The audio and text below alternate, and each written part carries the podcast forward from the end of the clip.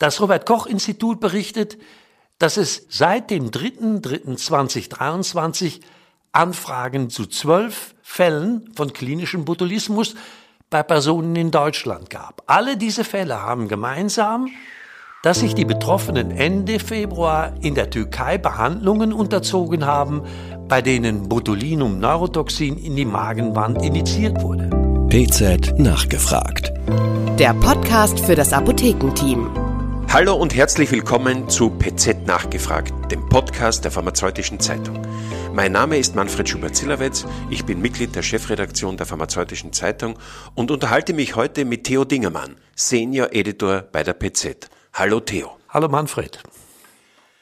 Im Jahr 1993, also exakt vor 30 Jahren, wurde mit AboBotulinumtoxin A, zum Beispiel Dysport, und Onabotulinumtoxin A, zum Beispiel Botox, die beiden ersten therapeutischen Zubereitungen des hochaktiven Neurotoxins aus Clostridium botulinum für den Einsatz am Menschen zugelassen. Mit Inco-Botulinumtoxin A, zum Beispiel Xeomin, gesellte sich dann im Jahr 2005 ein drittes Präparat zu der Gruppe der derzeit in Deutschland verkehrsfähigen Botulinumtoxin A-Therapeutika. Zudem gibt es eine ganze Reihe von Botulinumtoxin-Zubereitungen, die in der ästhetischen Medizin, zum Beispiel zur Korrektur von Glabella-Falten und oder lateralen Augenfalten, die auch als Krähenfüße bezeichnet werden, eingesetzt werden.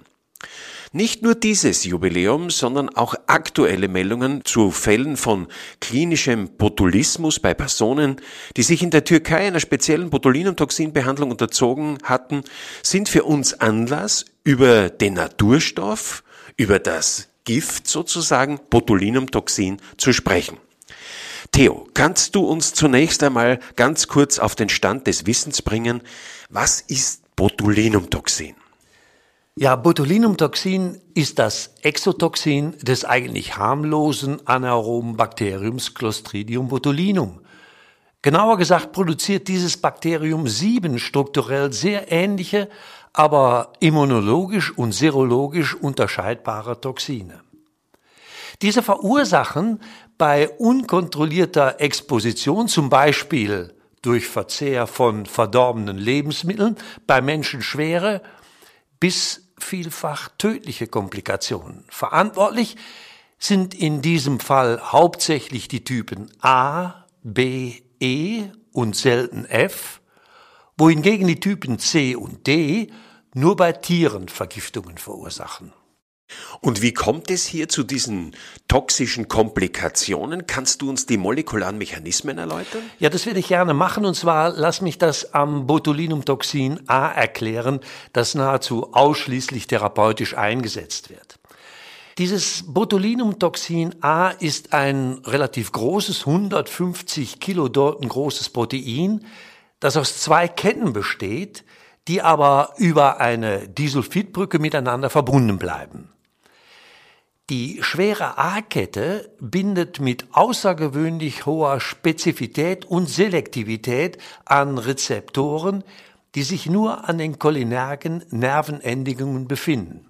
Nach Bindung gelangt das Toxin dann durch rezeptorvermittelte Endozytose in die Zelle und wird schließlich ins Zytoplasma abgegeben, wobei die leichte B-Kette als eine zinkabhängige Endopeptidase das sogenannte SNARE-Protein SNAP25 spaltet.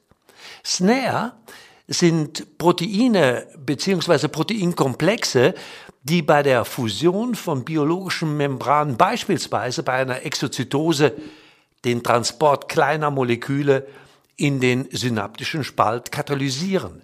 Wird also SNAP25 durch die leichte Kette des Botulinumtoxins zerschnitten, gelangt kein Acetylcholin mehr in den synaptischen Spalt an der motorischen Endplatte und es kommt zu einer Muskellähmung. Wann treten diese klinischen Symptome auf? Die klinischen Anzeichen treten innerhalb von 2 bis 3 Tagen aus, also deutlich versetzt zu der eigentlichen Exposition. Und damit treten auch potenzielle unerwünschte Wirkungen deutlich zeitversetzt auf. Die maximale Wirkung wird ungefähr 4 Wochen nach der Injektion oder einer Vergiftung beobachtet.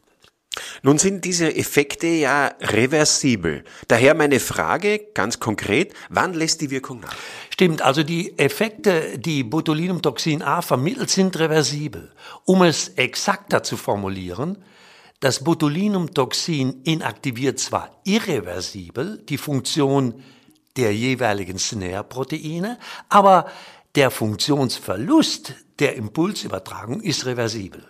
Die Funktionen der Impulsübertragung kommen dann zurück, wenn sich neue Nervenendigungen gebildet und mit der motorischen Endplatte verbunden haben. Das dauert nach einer intramuskulären Injektion im Rahmen einer therapeutischen Intervention normalerweise 12 Wochen. Ja, vielen Dank. Jetzt haben wir die molekularen Mechanismen und auch ein klein wenig schon die Klinik angesprochen. Kannst du uns ein paar Details geben zu den therapeutischen Anwendungen zugelassener Präparate? Na klar, alle 3 für die neurologischen Erkrankungen zugelassenen Produkte beinhalten mit Botulinumtoxin A den gleichen Wirkstoff und folgen dem gleichen Wirkmechanismus. Allerdings sind die Präparationen unterschiedlich. Du hast sie ja schon benannt. AboBotulinumtoxin A, also das zum Beispiel in Dysport enthalten ist, enthält laut Fachinformation als zusätzliche Bestandteile Humanalbumin und Laktosemonohydrat. Onabotulinumtoxin A, das beispielsweise in Botox als Wirkstoff enthalten ist, wird mit Albumin vom Menschen und Natriumchlorid stabilisiert. Und Inco-Botulinumtoxin A, das zum Beispiel in Xeomin enthalten ist, ist im Gegensatz zu den anderen Botulinumtoxin-A-Präparationen frei von Komplexproteinen. Hier stabilisieren Albumin vom Menschen und Sucrose den Wirkstoff. Die Menge der klinisch applizierten Neurotoxine wird in präparatespezifischen Mauseinheiten, Mausunits, angegeben. Die biologische Potenz der Botulinumtoxin-A-Präparate basiert auf der Bestimmung der mittleren letalen Dosis, also einer LD50-Bestimmung des Neurotoxin nach intraperitonealer Injektion in die Maus. Das ist ein relativ brutaler pharmakologischer Essay, muss man sagen. Allerdings unterscheiden sich diese Tests bei den verschiedenen Präparationen und werden von unterschiedlichen Faktoren beeinflusst, sodass, und das ist wichtig, Botulinum-Neurotoxin-A-Einheiten nicht von einem Präparat auf das andere übertragen werden können. Abschließend zu diesem Themenblock, Theo, hätte ich noch gerne gewusst, für welche Indikationen Botulinumtoxin-A-Wirkstoffe eine Zulassung haben. Das ist eine erstaunlich stattliche Zahl von Indikationen, muss ich sagen.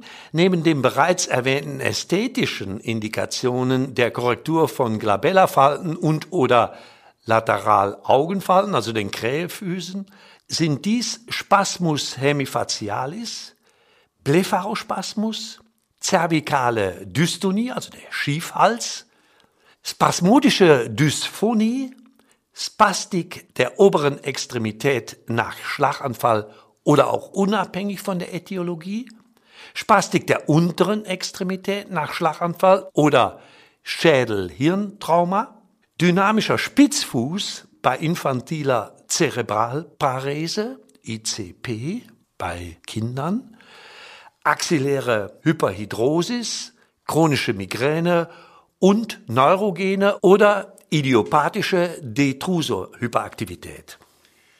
Das ist ja eine unglaubliche, stattliche Zahl von Indikationen, die mittlerweile wirklich sehr breit ist. Allerdings von einer Anwendung am Magen habe ich aber jetzt nichts gehört. Was hat es mit dem Problem Magenbotox auf sich?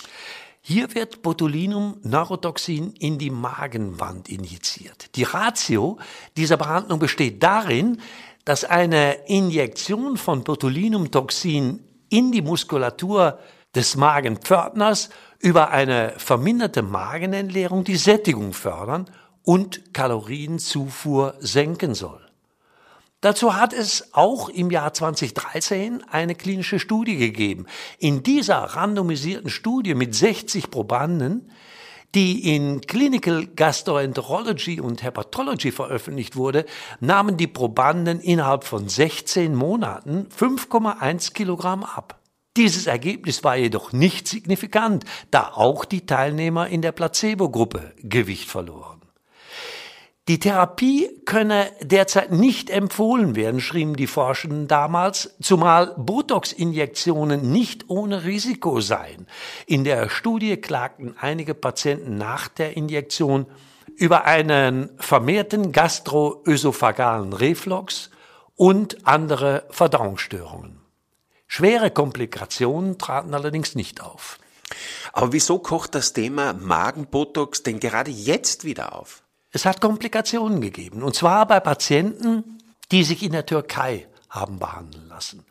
Das Robert-Koch-Institut berichtet, dass es seit dem 3.3.2023 Anfragen zu 12 Fällen von klinischem Botulismus bei Personen in Deutschland gab. Alle diese Fälle haben gemeinsam, dass sich die Betroffenen Ende Februar in der Türkei Behandlungen unterzogen haben, bei denen Botulinum-Neurotoxin in die Magenwand indiziert wurde. Die Europäische Gesundheitsbehörde ECDC meldete sogar, dass seit Ende Februar in Europa 67 Fälle von Vergiftungen nach Injektionen mit Botulinumtoxin in den Magen aufgetreten seien. 53 Vergiftungen seien in der Türkei aufgetreten, 12 in Deutschland und jeweils eine in der Schweiz und in Österreich. 60 dieser Fälle seien auf eine Privatklinik in Istanbul und 3 weitere auf eine Privatklinik in Izmir zurückzuführen, so die ECDC. Theo, das ist eine ganz wichtige Information. Was sind hier die Warnzeichen bei den Betroffenen?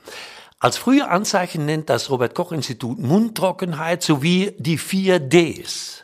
Diplopie, also Doppelsehen, Dysphagie, Schluckbeschwerden, Dysphonie, Stimmstörungen und Dysarthrie, Artikulationsstörungen. Später treten Lähmungserscheinungen auf.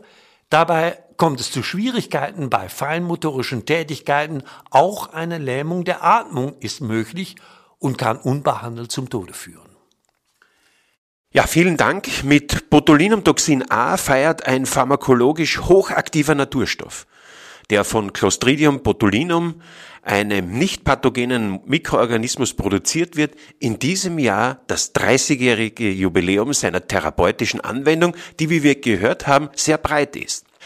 Aber auch nach 30 Jahren scheint das letzte Kapitel in der Geschichte von Botulinumtoxin A noch lange nicht geschrieben. Vor allem neue Formulierungen, darunter auch topische Anwendungen, aber auch neue Einsatzgebiete deuten sich an. Allerdings will der Umgang, das Hantieren mit einem so hochpotenten Wirkstoff gelernt sein, weshalb man sich unbedingt ausgewiesenen Experten, medizinischen Experten anvertrauen sollte, wenn eine echte Indikation für eine Behandlung mit Botulinumtoxin besteht. Dazu zählt durchaus auch eine ästhetische Anwendung dieses Wirkstoffes. Denn die Schmuddelecke hat Botulinumtoxin längst verlassen. Wie immer kann man alles auch noch einmal in dem Begleittext zu diesem Podcast auf PZ Online nachlesen. Ich danke dir, lieber Theo, für die spannenden Informationen und Ihnen, liebe Kolleginnen und Kollegen, danke ich fürs Zuhören. Ciao, Theo. Ciao, Manfred. PZ nachgefragt. Der Podcast für das Apothekenteam.